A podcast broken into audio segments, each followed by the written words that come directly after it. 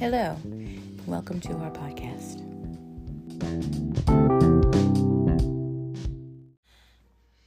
Hello, good morning. It's Jen. Hi, it's Tim. Oh, another Sunday morning. How beautiful. A few weeks have passed since our last podcast, which, you know, we, we sit and we talk on a regular basis about what are we going to do our podcast about this week and of course we have like 70 on the queue right do, now we do, with so many different topics. And then you know we sit and we talk in the morning before and we say well how about we talk about the revel- relevance of what we have going on around us right now? And as we sit and think about the fact that we haven't done a podcast because our life gets crazy at times um, you know, I had a men's retreat last weekend. We weren't feeling well. We had work going on, you know, so many different things that the weeks escaped by so quick. And we figured we would do this week's podcast on meditation and getting present.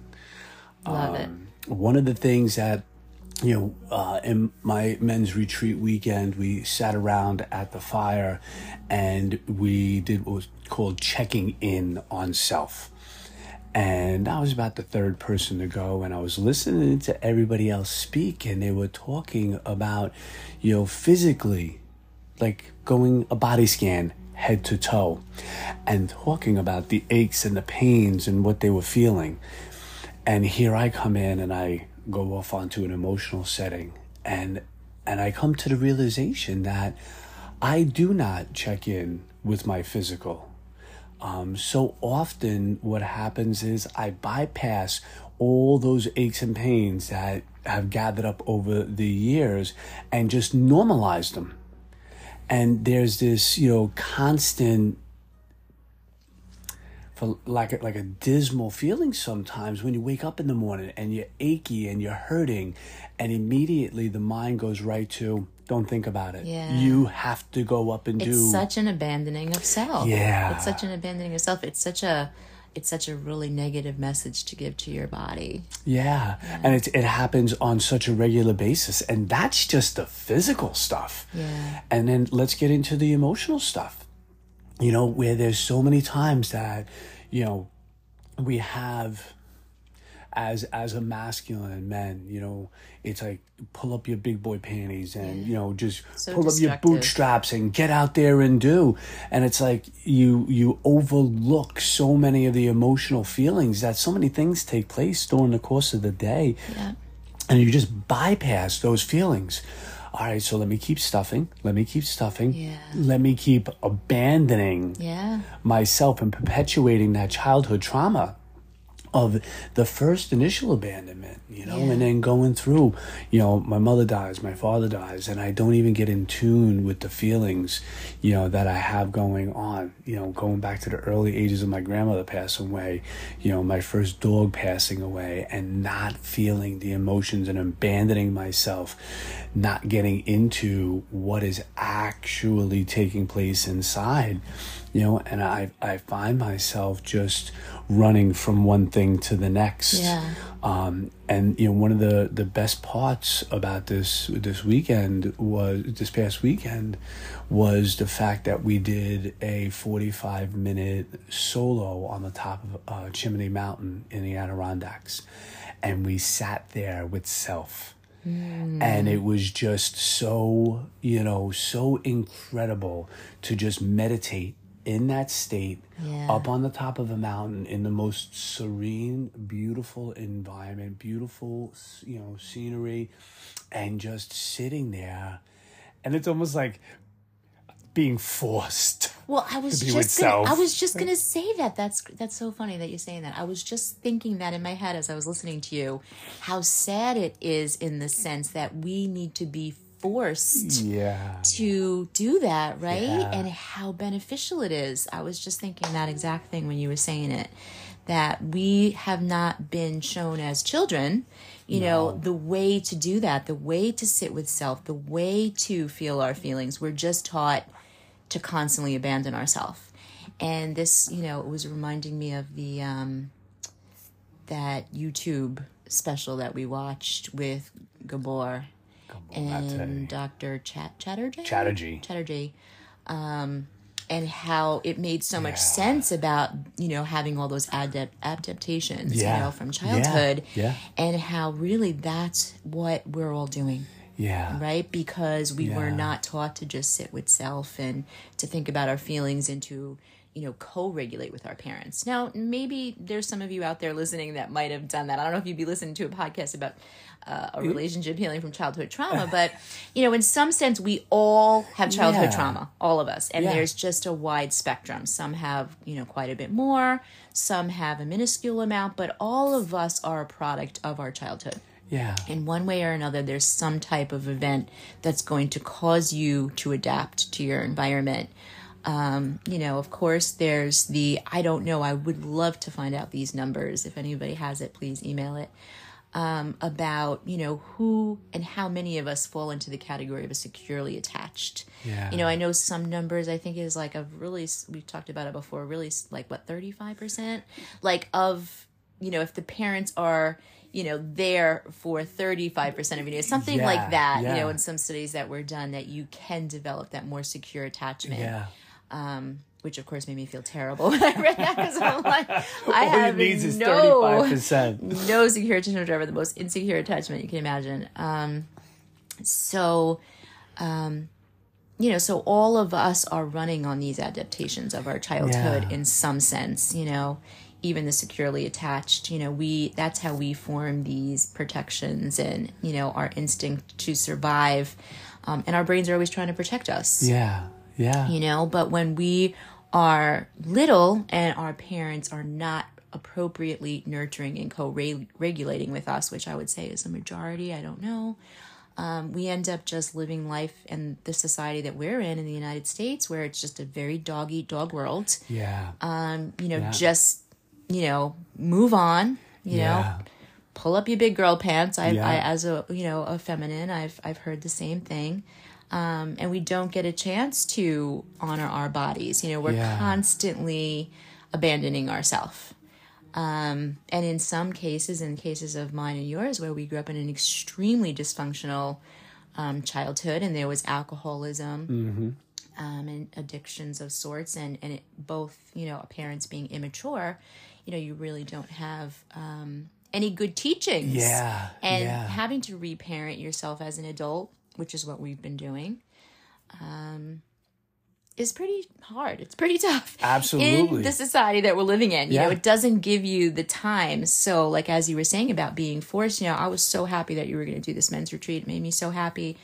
Um, and I was so happy to hear that it was such a positive experience.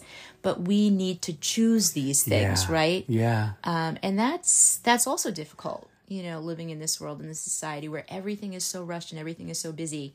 Um, my whole life changed with meditation, and I still don't do it enough. Yeah. I still don't Yeah, choose it, 100%. you know, as much as I should.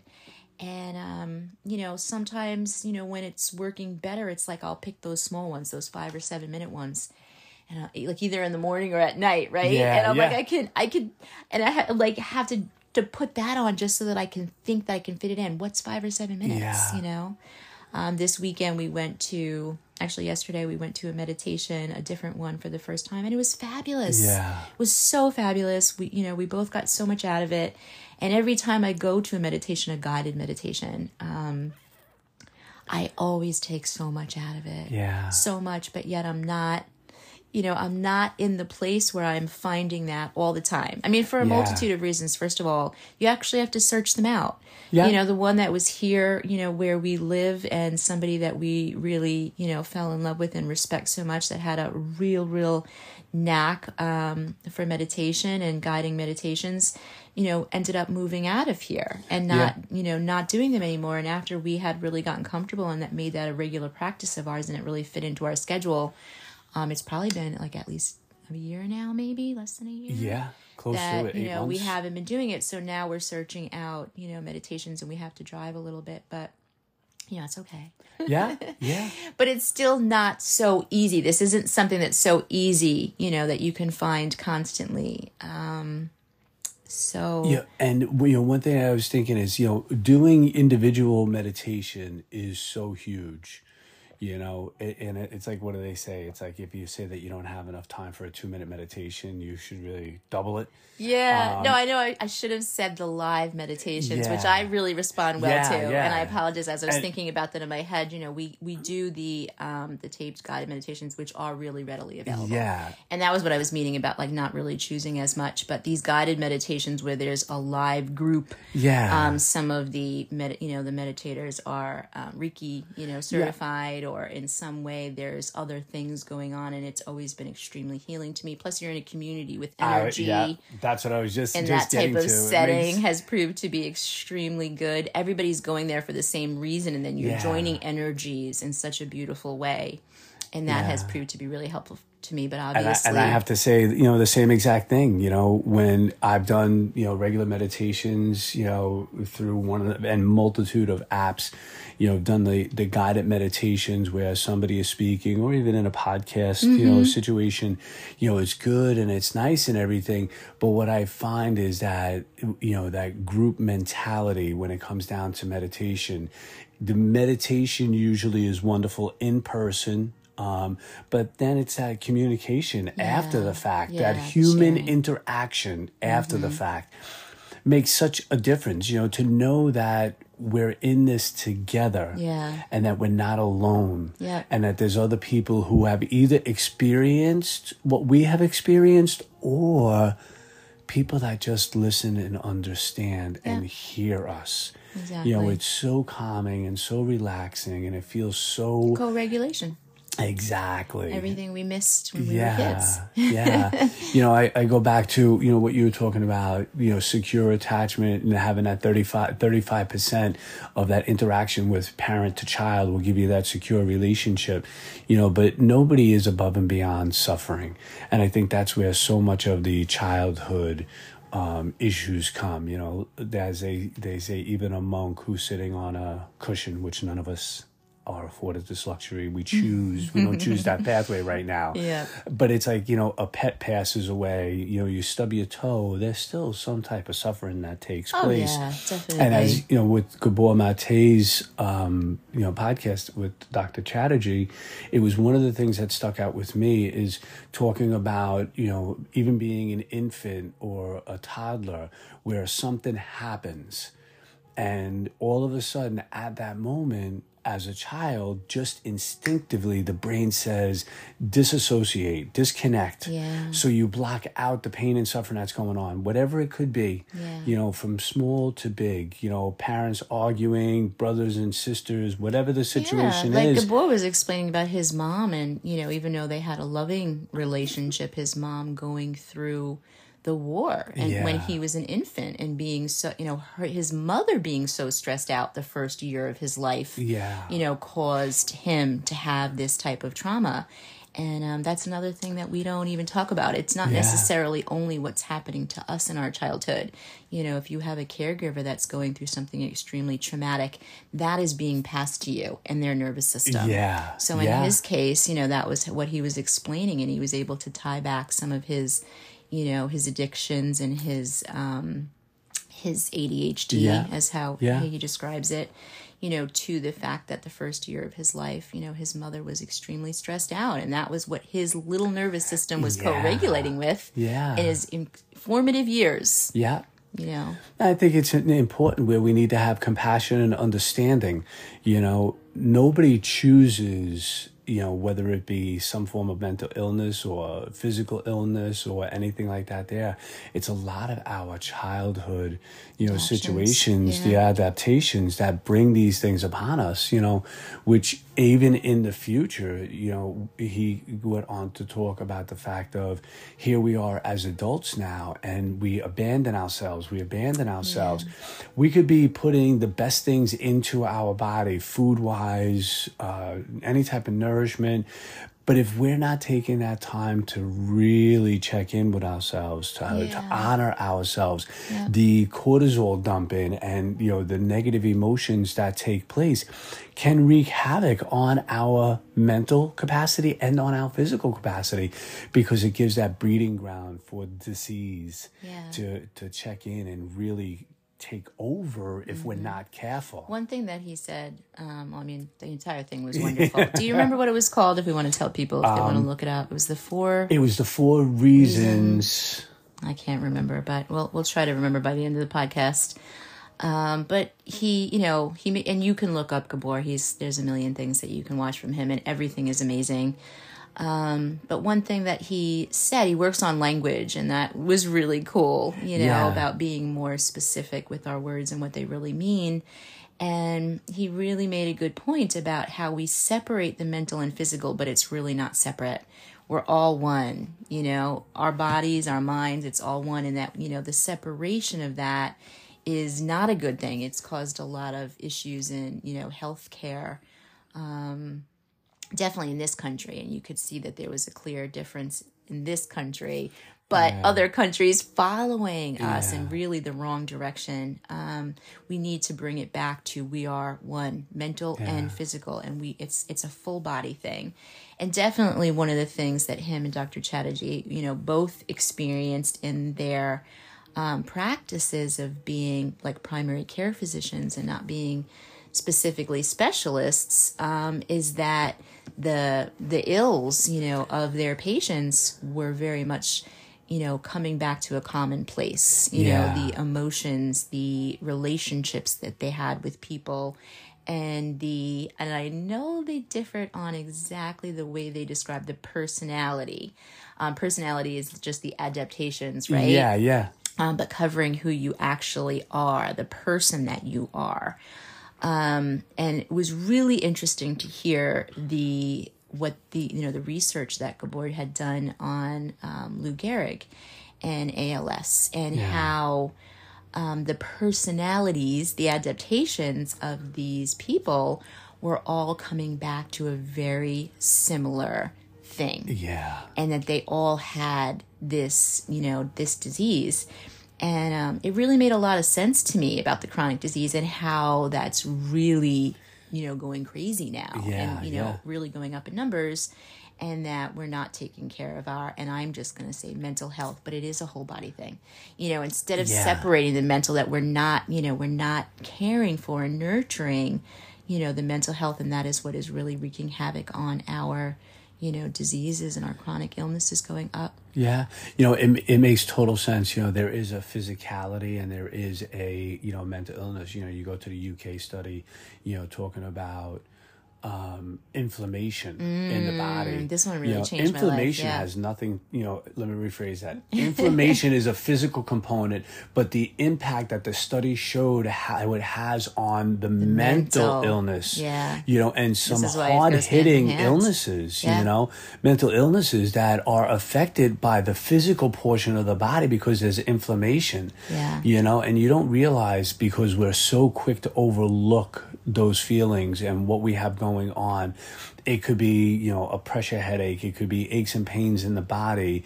It could be just as something as eating an inflammatory diet. Yeah. And you know, it's these are things that you might not even notice that are inside your body because it's not necessarily a pronounced physical feeling Yeah. but your organs are struggling. Yeah. You know, your your you know your blood is actually coursing with all of this th- you know inflammation Mm-hmm. going through which is impacting your whole body and it really does create such a, a pressure on the brain Yeah. Inflammation is the root of all disease. yeah you know, I know just in, in for myself in my own story, um, you know, when we first, you know, started practicing this lifestyle, we first got together like 11 years or so ago. yeah Um, You know, I was going to doctor to doctor to doctor, and I knew that, you know, my life was a mess that I was really trying to figure things out and find some peace. And I knew that that had somewhat to do, you know, with being sick all the time and but there was just so much to it and my mental health was horrendous Yeah. it was the worst and i you know and you need to have a little bit of a balance how do you work on your physical health you know say you know Yeah. like that part of it you're eating you're exercising, you're moving when your mental health is so bad that you don't want to get out of bed Yeah. and that you're so Yeah. tired and that you're so you know in pain i was in pain i would wake up in pain so finding out you know from one specialist you know i think it was the rheumatologist you know that my inflammation was so off the charts you couldn't even see it. It was so so bad, so Yeah. out of control. And really after all the specialists not really finding anything else so to say at that point before I was seeing yeah. a geneticist that led us to anything. And they kept, you know, telling me that this was, and this was a commonality with me because I had a traumatic childhood, that this was stress, that this stay away from stress, you know, blah, blah, blah, which, you know, the doctors say that to me used to get me so angry. Not anymore, but, Yeah. um, you know, so after that, you know, it wasn't too, too, uh, far after that that I started taking turmeric. Yeah. Yeah. And then you and I did the elimination diet, Yeah. which was beyond. Like Yeah. we couldn't even. I Talk mean, about a quick in result. such a short period of Yeah. time, all of a sudden we're glowing and Yeah. you know looking ten years younger and dropping weight. Um, so obviously that period of time really told us something. Once I changed my diet to an anti-inflammatory diet, yeah. to- no more fast food. You know, I, I don't. I, I wasn't even drinking soda at that point, but I had, you know, prior to. Um, you know, of course, getting away from alcohol and cigarettes, and you know, really diving into a healthy, you know, a healthy diet, and taking turmeric. I started sleeping through the night. yeah. I my inflammation went down to normal, like 0.0 something, which Yeah, is what it should be .02.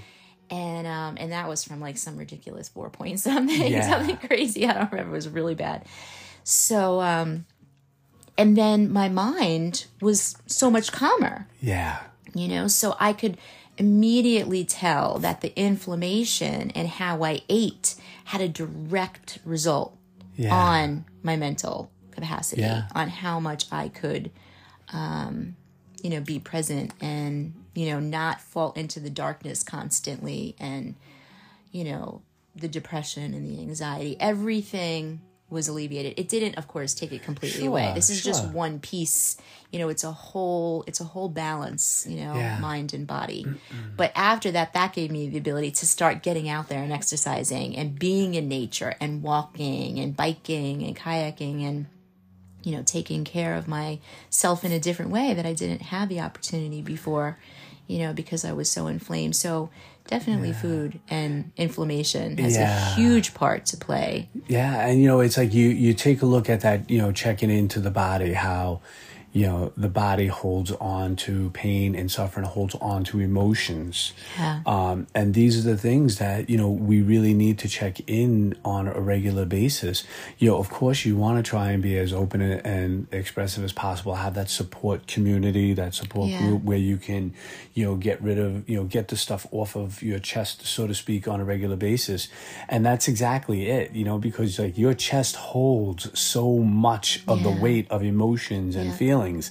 You know, it's not like it's just saying, "Oh, I got to get off my chest because it's you know on my mind," or it's it's physically your body holds on. it. You know, your throat, your your chest, your back, your hips Yeah. You know, holding emotions and everything. You know, these are all things that we've learned, you know, when we've done yoga and when we've done, you know, Mm-hmm. I was just different- thinking that the hip openers are my favorite, Yeah, favorite my yeah, favorite because yoga they weeks. help the emotions, you know, release and flow, and you, you don't realize it until you start doing it on a regular basis. Like, wow, what a difference that I feel total difference you yeah know where you can actually and this is that making sure that you save the space and the time to do these things you know and we live you know you know in new york on long island and it's one of those things that it's you know we talk about all the time it's like a rat race It is. you're going from one thing to the next you know w- you know we have five adult children um, but we had kids and it was sports it was school it was Yeah. this it was that friends you know and it was like going from one thing to the next and we were just trying to squeeze in things for oh ourselves I was in full fledged survival mode my oh entire absolutely my entire life before Absolutely. we before we started this Yes. this type of living self parenting and healing total survival mode and then of course still you know even as we go and in the past 11 years I've slipped back into survival Yeah. many times you know? That cha cha that we do in our healing journey where it's just like I feel I feel lost I feel Yeah. you know? Like I don't have room to thrive or live that my brain just gets sucked back into the So survival. I'll, I'll take you to you know that next stage where you know I one of the hardest parts for me, you know, to to recognize and see now that, you know, causes me a little bit of of pain and suffering emotionally, you know, is the fact that I grew up in a household that my father was, my mother and father were not there. You know, they were Yeah. there physically, but mm-hmm. emotionally they weren't there. Yeah. You know, playing catch or anything like that was with my older brother. You know, that was the type stuff that, you know, that I had. My dad was not there. I worked with my dad. That's the biggest memories that I have. You know, yeah, there might have been in my childhood, the, the hardest part is it's blocked out you know but those formative years those those years that i really needed to have a secure attachment it wasn't there yeah and a lot of it was because of financial reasons you know Yeah. um so here i am i'm gonna make the difference now i have my own kids and i want to make sure that they're financially secure so they don't have to worry about losing the house or the electric being shut off Yeah.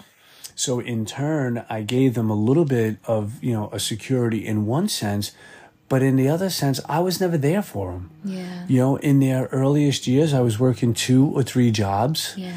Um, and then, you know, later on, I became, you know, a single dad and I was running around taking them from place to place, but I wasn't there for them emotionally. Yeah. I neglected them. I abandoned them when they needed to have somebody just listen and hear what they have to say.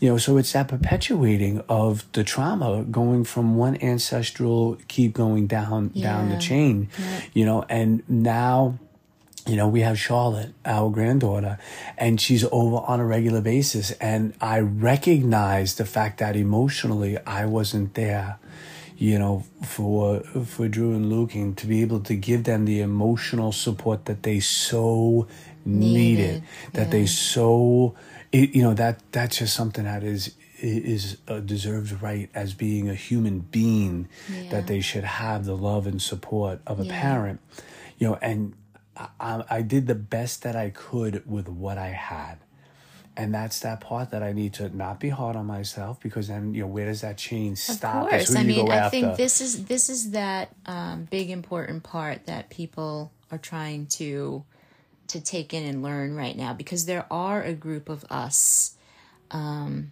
who have adult children who really want to make the change and be Yeah. present. And it's very hard to look at yourself, to face yourself and say, shit, I did the wrong thing. I did the wrong thing. Yeah. But we we want to do it. You know, we don't want people to not do that. This is how we change Correct. the generational Yes. trauma. So how do you face yourself when you realize how wrong you did it? And it's on this magnitude. Now Yeah. we realize what was done to us, what was passed to us, Yes. and the enormity of that. And as we're healing, realize what we passed to our kids. It is a heavy weight. yeah But this is where there's, you know, multiple realities and they're true. They're real. Yep. We would never have chosen that Yeah. had we known. yeah You know, 100% we would never have chosen that. I was 16 when my first child was born. You were 22. yeah yes Um, You know, not only were we young, we, we didn't have time to self parent. I mean, you're you're pretty much still a child at 16 and 22.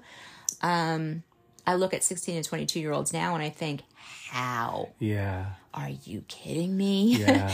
Yeah. Um, you know but that's that was the life that that we were give you know we're given. This Yeah. is our journeys.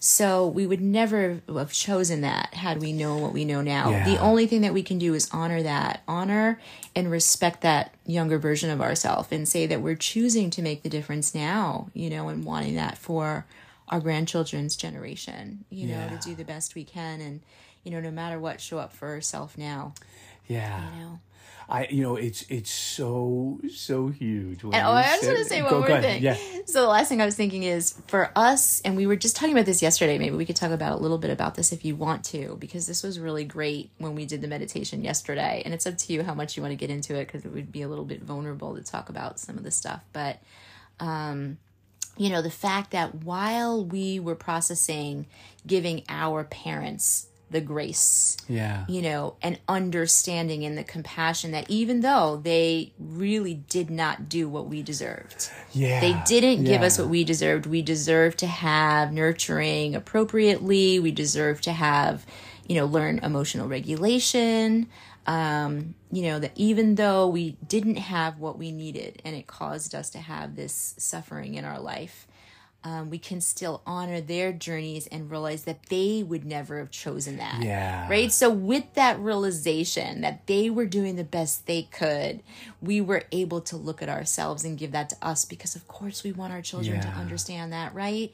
And that is where the healing part comes in, where we can give the understanding and compassion to our parents. And we've done mother and father wound on Yeah. this podcast. If you want to listen to it, if you haven't already, um, you know, we have some some pretty deep ones, and you know, it's hard for me to find the compassion because I'm still in that process of being angry. Yeah. But with finding that compassion, with finding that understanding, with being able to give that grace, so to say, I can turn around and hope that that grace can be given Yeah. to myself. Yeah. Oh man, I totally I totally get that. And and I don't I agree 100%. It's never too late to recognize and I think where the big part comes in just as you were saying about having compassion, you know, for our parents and understanding that they did not ask or want to be in the, the the place that they were. I'm sure if it was given an option, do you want this? Would you like this? It would probably would be like a to more be a secure good and appropriate Yeah. parent. Yeah. Um, but that that wasn't in the cards, and that wasn't you know the place. You know, we we don't set ourselves up. But I think that fact of now being, so to speak, older and wiser, which is what you know, it's not the fact that you can't teach an old dog new tricks. That's just a a BS response Yeah. because people don't want to Yeah, make change. absolutely. So if you want to make change, you can make it happen. Absolutely. It's just the fact that you need to recognize where you want to be, what you want to do, research it, figure it out, and make it happen. Yeah. You know, I want to be able to give my children the ability to say, this is how I felt. Yeah. This is how your actions made me feel. Yeah. And I want to validate them because no matter what I have going on inside of myself, that is an actuality for them. Absolutely. It's those the two truths. Yeah. That's their reality. It doesn't Absolutely. matter why or how, for whatever reason, I did what I did. Yeah. They were made to feel a certain way by my actions. And this goes for any relationship. Mm-hmm. You know, and we need to really take that into, you know, consideration of community and understanding that our actions and how what we say, what we do, are going to impact people yeah. that's fact how they were made to feel by our actions is truth. Our mm-hmm. actions are truth too. Yeah. but we just need to realize Well, I think that. it reminds me of that one of my favorite quotes: "Take responsibility for the energy you bring to the space." yeah. Yeah. And that that is so so important to realize that. You know so with that being said i want to be able to have the ability to listen to what the kids have to say Yeah. and how my actions impacted them Yeah. so that i can bring forth a healing so that they can take that healing Absolutely. you know and it's never too late you know my parents are are gone they both passed away but you want to know what i work on that relationship and going back to the meditation That's yesterday beautiful, Tim. That's beautiful. it's that part of understanding right now i feel like the the work is even more so because their energy still persists Yeah. even though they're physically not here which is kind of a better thing because this this world is a little bit crazy you know That's for sure. Um, I second ve- that. yeah and it's very hard to get out of those societal thought processes on Yeah. thinking that it's supposed to be this way or that way Yeah. you know and it, it's funny and I, i'm just i'll dip into it briefly because i go back to my mom who used to read newspaper articles and this is the way that it was you know you have to do this and you have to do that Was she uh, into saying they say this? yeah they say yeah well yeah yeah in one form or I another always whether- wanted to know who they was. they, they- you know to my mom they was you know newspaper government? the newspaper the, newspaper? news and pat robinson from the 700 club I think it was pretty much the same. you know so it's like okay world. keep your things to yourself Yeah. um, and I'm going to research my own stuff. But you know, of course, that didn't work very well for me either. Yeah. But um, now it's like here I am at a stage where I want to give my kids and let them be the they. Yeah. Let them make the decision on how I impacted them. Yeah. You know, and, beautiful. and anybody that's in my life. You know, because there are friends, there are situations, and I hate to say it, it goes for work as well. Yeah. You know, as much as, you know, we hate that four letter word, which that in itself is very hard. Slaves to the machine, baby. Yeah. Yeah. That'll be another podcast. Yeah, exactly. you know, but it is that that checking in, you know, with self, and you know, getting back to the meditation yesterday, it was part of it was you know taking a look at somebody that there was a, a relationship that was a struggle, uh, whether they were here, whether they're present and alive, or whether they're deceased. But it's that fact of looking at that relationship and really getting in touch with it and letting it go disconnecting that cord that attached you to that person.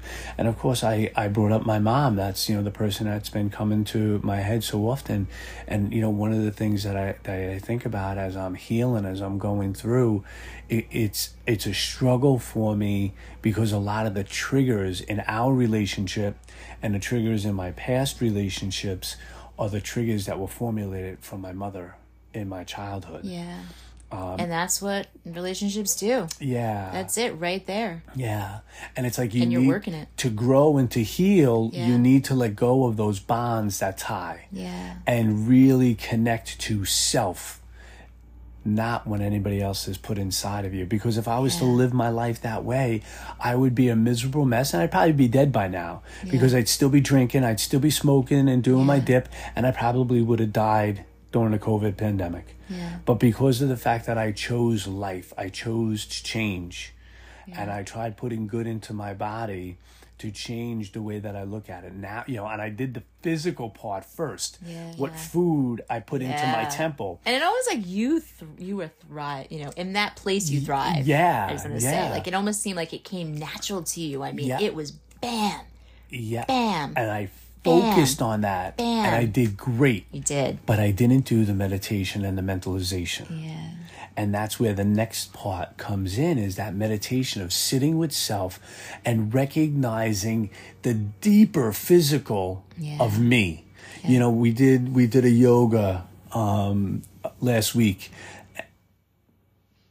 We did yoga last week and it was a, meditation at the end of it during Savasana and it was so huge for me where I was able to pull that light in. But the problem is it didn't fully come in. It was being blocked by a dark room. And as I pulled it in, the light got brighter, got brighter, but then sweat dripped on my face. I wiped my face and I broke away. It was like life came in and said, Yeah, you're not, you know, you got to really take a look at it Yeah. and see what status you're at. Yeah. So it is so huge in that thought process to say, man, I really need to get present with myself and stay there, not let life's distractions take me away. Yeah. Well, speaking about distractions, I think we're gonna take a quick break. Okay, sounds and great. we will be right back. And we're back. Oh, man. You know, distractions come up and come around. and next thing you know, four hours, six hours later, we're back again. Back. Um, you know, it's it's just we have to roll with life, and I think you know, jim you were talking about this um, the past couple of days. You know, talking about the flow of the river. Mm-hmm. When you're in that river, if you try planting your feet and stopping, you're gonna get mowed over. Yeah. You need to flow with the river. Yeah, and how easily you flow really gives you an idea of how you're going to experience your life. Yeah. one know? of the words that we talked about a lot in different forms in one or another was rigidity. Um, and it goes for so many different things opinions, thoughts, feelings, uh, perceptions. If we are just so rigid that there is no other way of looking at something or no other way of feeling about something or no other way about conquering a task, Yeah. that creates a lot of angst and struggle you know and it Yeah. goes to the same exact thing with the meditation as i was saying i got i got sidetracked and i lost that deep connection that i had and it was feeling so good but it's that that flexibility Yeah. You know the amiable the agility to be able to change in the course knowing that there's going to be struggle in life Yeah. there's going to be strife Yeah. things are going to happen Yeah. do we fight it Yeah. So everything that's coming up in me right now is thinking about control.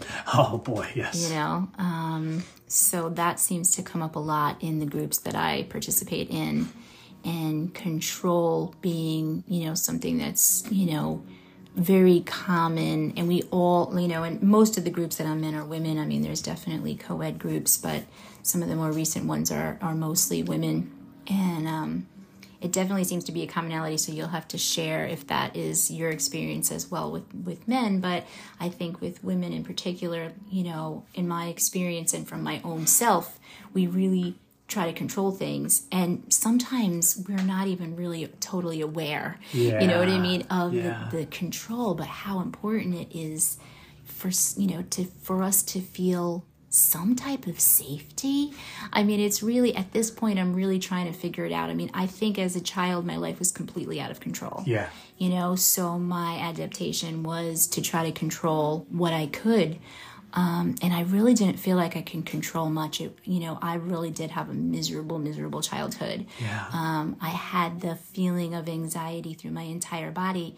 Um, I know when we met, you know, I explained to you that shortly after you had said to me, you know, we had a conversation one day and you had said to me, just rest if you need to rest. Because I was, you know, having a struggle and I was saying, oh, you know, I'm trying to run around and get things done before you get home. And you were like, you don't even have to do that. Like, just, just see how it feels to rest, you know? And I think I did that for like a couple of days.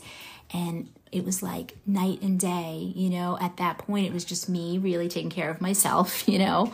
Um, and I was in a calm environment for the first time in my entire life. And that buzz inside my body that I had my entire life from a child, I never remember really not having it. Sometimes it would get turned up and it Yeah. would be really bad.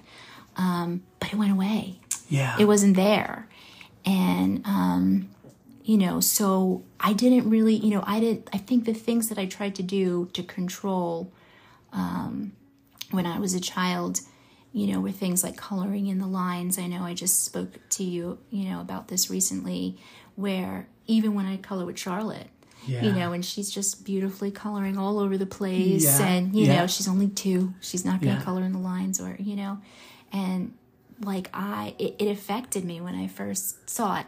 You know as we were coloring together like oh man okay. Yeah. you know? Yeah. but so you know that probably was one way of me trying to control and i shared that with somebody another woman just recently and they said man them too. You know they felt it in that exact same way. So i thought you know how strange is it that we're trying to control something to appease that place in our brain that makes us feel like we have some type of handle on what's going on Yeah. Right, Yeah. you Oh, know? absolutely. And I, how strong it can get Yeah. and in multitude of other places obviously 100%. you know, and you know, men have very similar, you know, scenarios where it's whether it be ego, whether it be, you know, trying to keep control of the environment, safety, security, Yeah. mother wound, father wound. Yeah. You know, it's like there's so many different ways of looking at it depending on what your adaptations were Yeah. from your childhood. Yeah. You know, some people, you know, their fathers made them do sports so that they could live vicariously through them. Yeah. You know, some fathers who, or mothers or fathers, you know, you have to become a lawyer, you have to become a doctor, you have to become a teacher like me, you have to become Yeah. whatever it is. yeah And it is that control that we we fight for and we struggle for. Yeah. And and it does come into that aspect of the stronger you grip on Yeah. for that control, Yeah. the more out of control Yeah. your thoughts get, your actions get, your personality gets, and that very thing that you're trying to control, you're losing control of. yeah You know? Yeah. So a big part of my journey now is to try to reconnect with myself before those adaptations, you know? Yeah. Um, this has come up so much when we've gone to the inner child meditations. Um, for me, I don't know exactly how it's, you know, come up for you, but that, um, you know, that place when they go to where they ask you to go back to a place where you remembered being happy. Yeah. That is so hard for me Yeah. you know go back to that place of innocence go back to that place of your childhood like you know when you go back in time you know with the ages i have not been able to do that you know every from my very first memory you know i was under two years old it was fear Yeah. and it wasn't a good memory so i don't i don't have that So when I, you know, think about the ginormous task of trying to reconnect to my authentic self, it feels like a really ginormous feat for me. Yeah. You know, I'm not so much as lost. Some things come really natural to me, like what makes me happy, nature, you know, flowers, gardening, um, you know, butterflies, birds, any animal really, you know, that that idea of nature, trees, the sky. The sky has always been a symbol of happiness for me. In fact, it came into my mind with the meditation recently when blue was the color. Yeah. And immediately it went to that blue sky with those white puffy clouds. You know, that's a really big representation of happiness to me. So some things are there and I can surround myself with that. Obviously, I'm big into gardening Yeah. Yeah. Yeah. and things like that, you know, um, taking photographs of butterflies and birds, you know, these are things that really make me happy, you know, spending time in nature. But then there's other parts, you know, something that came up in me just recently, you know, being that I'm going on 50 and that I've never really had a career, you know, before I, you know, became disabled and, you know, unable to work. I um I was always a waitress, you know, you didn't I didn't have need any school or anything like that. And um even though I felt fulfilled in that job, you know, t- to a certain extent. Yeah, yeah. Um the happy parts of it, not the unhappy parts, but try to make the best of things. Um, you know, I was always a great student. I had such I had such a, a high IQ and I, you know, I do really well in my reading and my research even to this day, but um I never I never had a pull for a career. You know, Yeah. the only thing that I remember as a little girl was, you know, my my baby carriage and having babies in it. And you know, I always held so strong to that for so much of my life until recently when I started to think, what if that was my grooming? Yeah. What if that was really just my conditioning because everyone always told me to shut up? Yeah. I was so smart. I was always teaching all my cousins, and everybody just, you know, called me bossy and told. I mean, really, I was told to shut up and be quiet. So much of my childhood, you know, stop asking questions. You know, to this day, I know you know this. I'm so curious, right? I'm Yeah, always asking a million questions. So that was always part of me. You know, I don't know. You know, I don't know what that was about. You know, because it's always kind of been in my head, but it wasn't until recently that when I revisited, I thought, what if, you know, all those babies in the baby carriage and that was my only pull wasn't really me?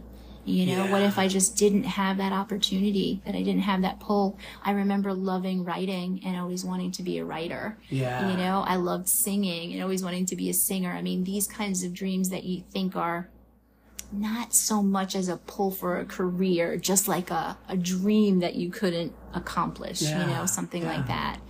Um, so I don't know. I don't know. Just you- wanted to visit that and see I what you thought. I think that's wonderful. I mean, but if you think about it, you know, your adaptations from a child, you know, being told to be quiet, sit down, don't speak, you know, you're going to go into societal thought processes and immediately you're the feminine. So you go into the motherhood aspect, you know, which I can, I can understand that, that part of it.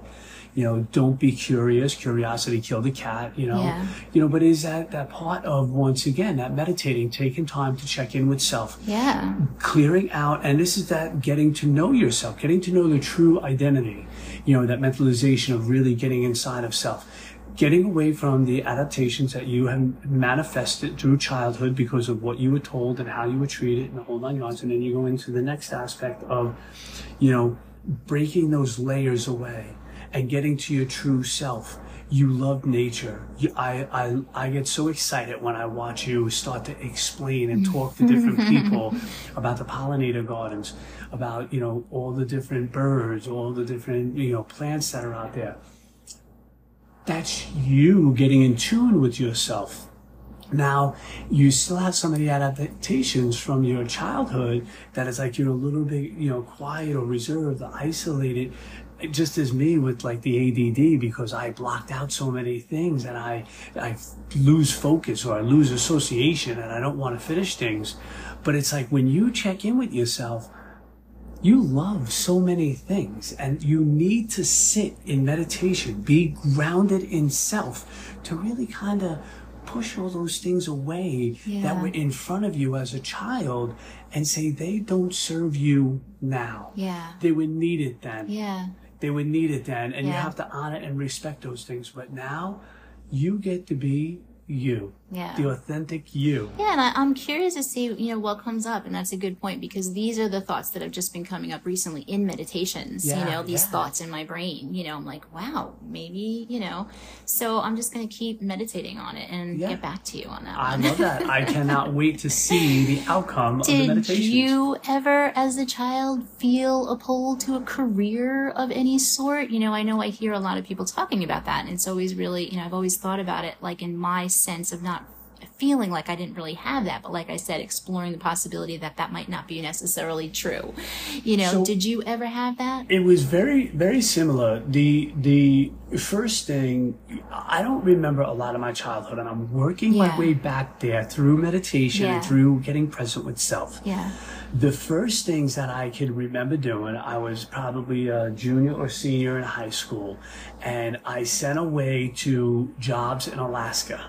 That's right. Yeah. and I you always thinking about like a clamming boat or because I wanted to explore. And Yeah. the only reason that I wanted that is because I was so stifled at home and I was so you know overprotected. I just wanted to get out of so here. it's hard to I say wanted if that's somewhere. really what you wanted or Then the only other thing that came in was to actually go to school. I wanted to become a zoologist. That's to right, become, you know, take zoology to become a forest ranger. Yeah. Because I love nature. I love the outdoors. And, you know, I mean, who wouldn't mind getting paid to do something that they oh, love I know. to do? We both think that now, and it's funny now. I do remember you telling me, you know, the the thing about Alaska and about the forest But ranger once again, prior that was to. you know my late teens. Yeah, but I'm thinking, you know, it's funny how when we first came together, our our beginning friendship and our bonding was all about nature. yeah, You know, that first Yeah. nature walk that we took when we were barely talking to each other and you were cleaning up the garbage in the bag. And I didn't know if you were trying to impress me. It just makes me laugh when I think about it. But, you know, how we both really felt so comfortable in nature. And then that first date that you took me, you know, to, uh, the cabin, your friend's cabin on the lake for the whole weekend, and you just went off and left me. Oh my God, And you were like freaking out, like she's gonna break her. That's it. You know, how could I leave her? And me- meanwhile, like you know, I'm taking pictures of butterflies and frogs, and I did like a you know three mile walk around the lake by myself. You know, in the morning, and I had the time of my life, and that was it. I was. That was so, the first month we got together, and then that that was our relationship was Yeah. really just based on camping. And of course, I was a scared little girl, you Yeah, know, who yeah. needed uh who needed help. But you were just right there, you know. And now look at me, you know, Yeah. 32 states. I was and- so scared, uh, you know, about that when I'm like, you know, after the fact, of course, you don't think about it leading up to it. And I'm like, oh my God, what is Jen going to do when I'm not there? you know, and, you know, and of course, we were on Facebook at the time and I you know, it was like a break in the action. We were eating something and I, I went on and I saw that you had posted a picture. You know, of a frog, of a turtle, and I'm like, oh my god, she's loving it. This is Yeah. awesome. No, so and it's then that good. just that just really blossomed. That is definitely what, you know, we can both say, even though we're still meditating and exploring on our authentic selves and who we, you know, truly are underneath all of this um, life, you know, and dysfunction of our childhoods. Um, but we can both honestly say that nature has, you know, had bonded us, brought us Yeah. together, you know, really was the basis of our relationship. And still to this day, we both find such yeah. happiness in nature. Um, you know, I mean, couldn't be any better than that, really, if you ask me. I can say there's so much growth in the aspect of nature for me, in the aspect that now I look at it from a totally different perspective. You know, as I used to say, I used to hunt and I would go into the woods. Yeah. And what I used that for, I never killed anything. I just sat in the woods and really just really witnessed life in front of me. But I wish I knew then what I know now, because in those moments I would have sat in the woods and contemplated my, you know, my Yeah, existence, I who I was, and what. I was about, and where I know. wanted to go. But it was just that once again that rat race. Yeah. And you're so rigid with the thinking, I got to make a living, I got to do this, and then the next thing you know, time goes by. But you're only doing these things just to slow down a little bit, not really get fully present with yourself. Yeah. And now I use nature for that so Yeah. much more. You know, I slow down, but the slowing down is to take a deeper look into self rather than just slow down for the sake of slowing down. Yeah. Well, I think it's safe to say we're we're both at a you know point in our journeys in our life that we are really into the meditative part of living. Yeah. You know, we've learned that we you know didn't have that opportunity you know to experience that when we were growing up. You know, um, or in our twenties or thirties, really. Yeah. Yeah. um, you know, but our 40s, you know, have been, you know, completely different, Yeah, you were 39 and I was 36 right, when we first got yeah. together. Um, so we were getting there, you know, and um, it, meditation has brought so much happiness to my life. It's Mm-hmm. really brought so much clarity. It's brought so much peace. Um, I definitely feel like I need to save more space for Yeah. it. You know, Yeah. if anybody was to ask me, um, that's what I would say. You know, it, it really is so important. You know, I've gotten on rolls. I don't know how many days I've done, um, and then I fall off Yeah. you know, and then sometimes a week will go by or more. Um, one good thing that we started doing recently that is meditative and is really uplifting in nature is our gratitude journals every Yeah. day. Yeah. Um, we've been doing it for what, maybe a couple weeks now? yeah. Um, and it's been going really good. We just, we both write down three things that we're grateful for. Try to do it in the earlier part of the day, of course, um, just to kind of start out the day. Um, and it's been, it's been absolutely great experience. Yeah. You know, has it been that way for you too? I mean, It- how do you feel about it? Absolutely 100%. I feel that the the gratitude journal really has me right out of the gate slow down and take a look you know, as I had said earlier about my mom, and this is that adaptation that I had, she would look at the newspaper and all the world is ending and all the bad stuff Yeah. that's taking place. Taking that brief moment out and stopping and saying, What am I grateful for today? So I don't look at all the bad things Yeah. that take place because we can easily go down that road and everybody can fall into the victimization, the woe is me, my life is terrible. And, you know, when we talk to community, we're not in this alone. Yeah. But if we take that half, you know, if we take all it is is five minutes, Yeah. and it could be one word, three things. What am I grateful for? But if you take that one word and just take another five minutes and sit in that word and break it down as to exactly why you're grateful, it really sits deeper inside the soul. Yeah. The times that I, you know, sometimes I'll do it, you know, just, you know, little short sentences and sometimes I'll be a little bit more depthful and creative with it. And um, it's been a lot of it's been a lot of fun. It's definitely brought me happiness and it is just, you know, pretty much getting present with yourself for just a couple of minutes. It doesn't take long at all.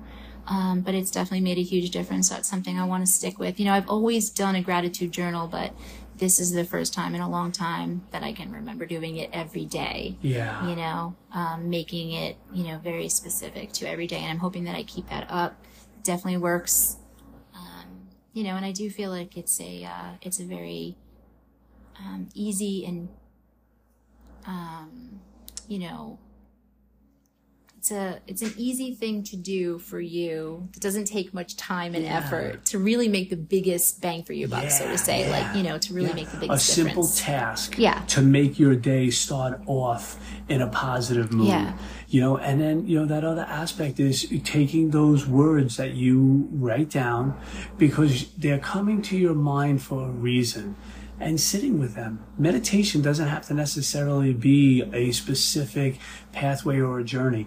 Taking those words and breaking them down inside of your own head and really getting deep. Yeah. you know as i've said in the past you know my emotions were on a surface level a superficial not realizing how depthful those emotions are. You know they all have roots that go down into your core and when you sit with things like that there you really get a greater understanding of who you are and what you're about what makes you tick hmm. and once again that control that rigid grip on things Yeah. really blocks that vision Yeah. to be able to see what makes you feel good, what makes you really want. You know, you asked me a simple question earlier about how I want to be loved.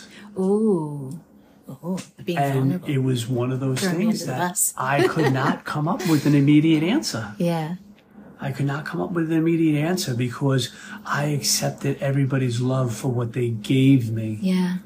that cloning and that people pleasing because I don't really connect deep with self. I, Yeah. I haven't meditated or really sat here to say, Tim, Yeah. what is love to you? Mm. That's so beautiful, though. It's and so- I'm glad that you, when I did, you know, propose that to you, um, that you gave me the answer of that you're sitting with it, that you gave me such a lovely communication about how you felt Um, actually, when I first asked you was yesterday, Yeah, and yeah, you kind yeah. of told me, you know, a little bit, but it was like a very quick kind of interaction. So I brought it back up this morning just for full disclosure. Yeah, yeah. And said I didn't really feel like we made the full connection on it, and I had brought up something that I thought about, you know, about what I do and what you had said originally, and that's when you got in that, you know, more depthful place and, and gave me that more, you know, depthful answer, and I thought, wow, that right there, that's it. That's Yeah. it right there. And we made that real strong connection, the two of us. Um, so I love that. I love that you can be so self reflective and, and, and verbalize that. Yeah. Um, and I'm going to be here whenever you figure it out, just Yeah. knowing that I care and that I want to And it's so beautiful. be there in that way. Yeah. You know? Um, wow. Okay. Well, this was a great podcast. I guess we'll, we'll start to tie it up since we have a ton of things to do. Got to get back into the rat race. yeah. You know, so it's at that part of, you know, it's not being selfish. If you're taking time to meditate and connect with self, what you're actually doing is giving back to the people that are around you. Mm. Man, that you know, is think such a about good like point. that that mask on the plane. They never tell the parents to put the mask on their kids first. They always say, put that mask on yourself first so that you have the ability to be there, to be to be there for your kids yeah. um, and and that is that part or be there to help other people who might need you know might need your help but if you're not in a good place and you're not stable or steady or grounded in self it's very hard for you to be there for other people Yeah.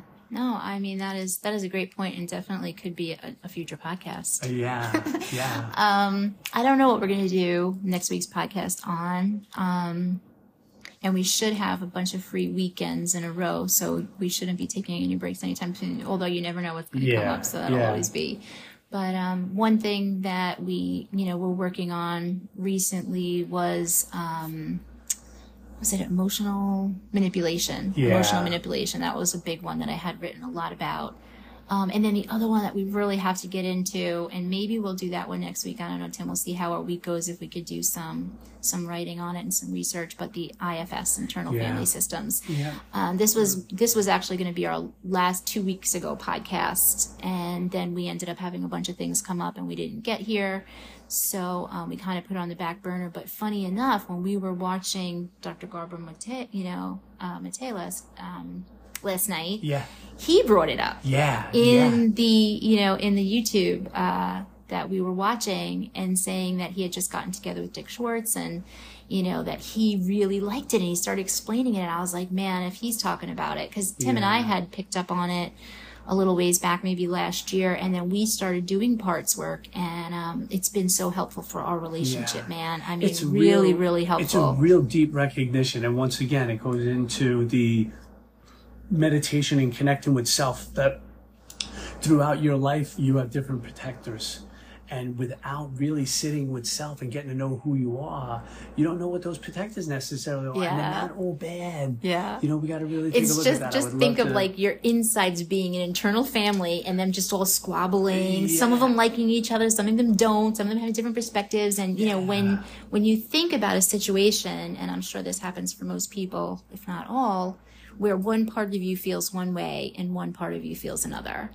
Yeah, you know um it happens really all the time. You Yeah. know my girlfriend was just spending a lot of time with her family and you know she gets so excited for them to come. I mean so excited. And then they're here for like a week. And when you know they're here after a couple of days it's like she starts to feel like oh she can't wait till they leave because Yeah. she's tired and she's running. And and then as soon as they leave you know she feels sad. Yeah. so like there's this part of her that wants them to come back because she knows she loves them and she loves spending time. And then this other part of her that's like no stay away for another year. Yeah, you know so when you think about how many parts of you you know and you're feeling this you know different things sometimes completely opposite things at Yeah. the same time. That's the idea of the internal family systems. And i mean it can go it can go pretty deep you know um, like you were speaking of with the protectors. And you know i like just recently thinking you know kind of getting in touch with some of my firefighters. I have a lot of firefighters putting out fires. And it's just funny because now as i'm living my life and i'm using a firefighter part i actually recognize it in my head and i give myself a little chuckle like oh man, you're just you're just firefighting right now. You're just Yeah. putting out this fire. This Yeah. part of you that's afraid or that's, you know, it's just like that routine or that habit that I'm used to just putting out the fire because I'm afraid of either confrontation or I'm afraid of my feelings or I'm afraid of the other person's feelings. Um, you know, being that relationships aren't my strong suit. You know, I those think- firefighters are out in me all Yeah. the You know, time. and I think that's going to be that will be a great follow up to this podcast Okay. because uh, you know, with me, a lot of those protectives really don't serve the purpose that they're needed. They were needed for back in the day. Yeah. And I didn't realize that. Yeah. And the only way that you are going to realize that is by meditation Yeah. and connecting with self. Yeah. So we just got done having a great, great podcast on talking about meditation and connecting with self Yeah, and really yeah. getting into that. And then now what we can do is we'll get into the protector parts All right, perfect. IFS, All right. internal family All right, systems. we're so putting it on our it. agenda. We're going to work on it this week, and um, and then we'll come to you guys next week and um, talk about IFS, internal family systems, and parts work. Um, it was great coming back here. It's always great sitting down with my awesome, loving husband, my wonderful Tim. And um, always great to talk to you guys, bring our feelings here, bring the work that we do in our relationship to this podcast. Um, it's, it's meant a lot to us, and we really get a lot out of it, and we hope that you guys too. And it has been an absolute pleasure sitting here with my beautiful. Asking me time and time again what she can do to show me more love. And man, does she show it. And I could not be happier. Oh. I am so truly blessed. Thank you, honey. And thank you, everyone, so much for listening and being part of our journey and hearing what we have to say on these podcasts. Mm-hmm. And, you know, once again, shoot an email, any questions or anything like that. We're here for feedback. Definitely. See you guys soon. Take care.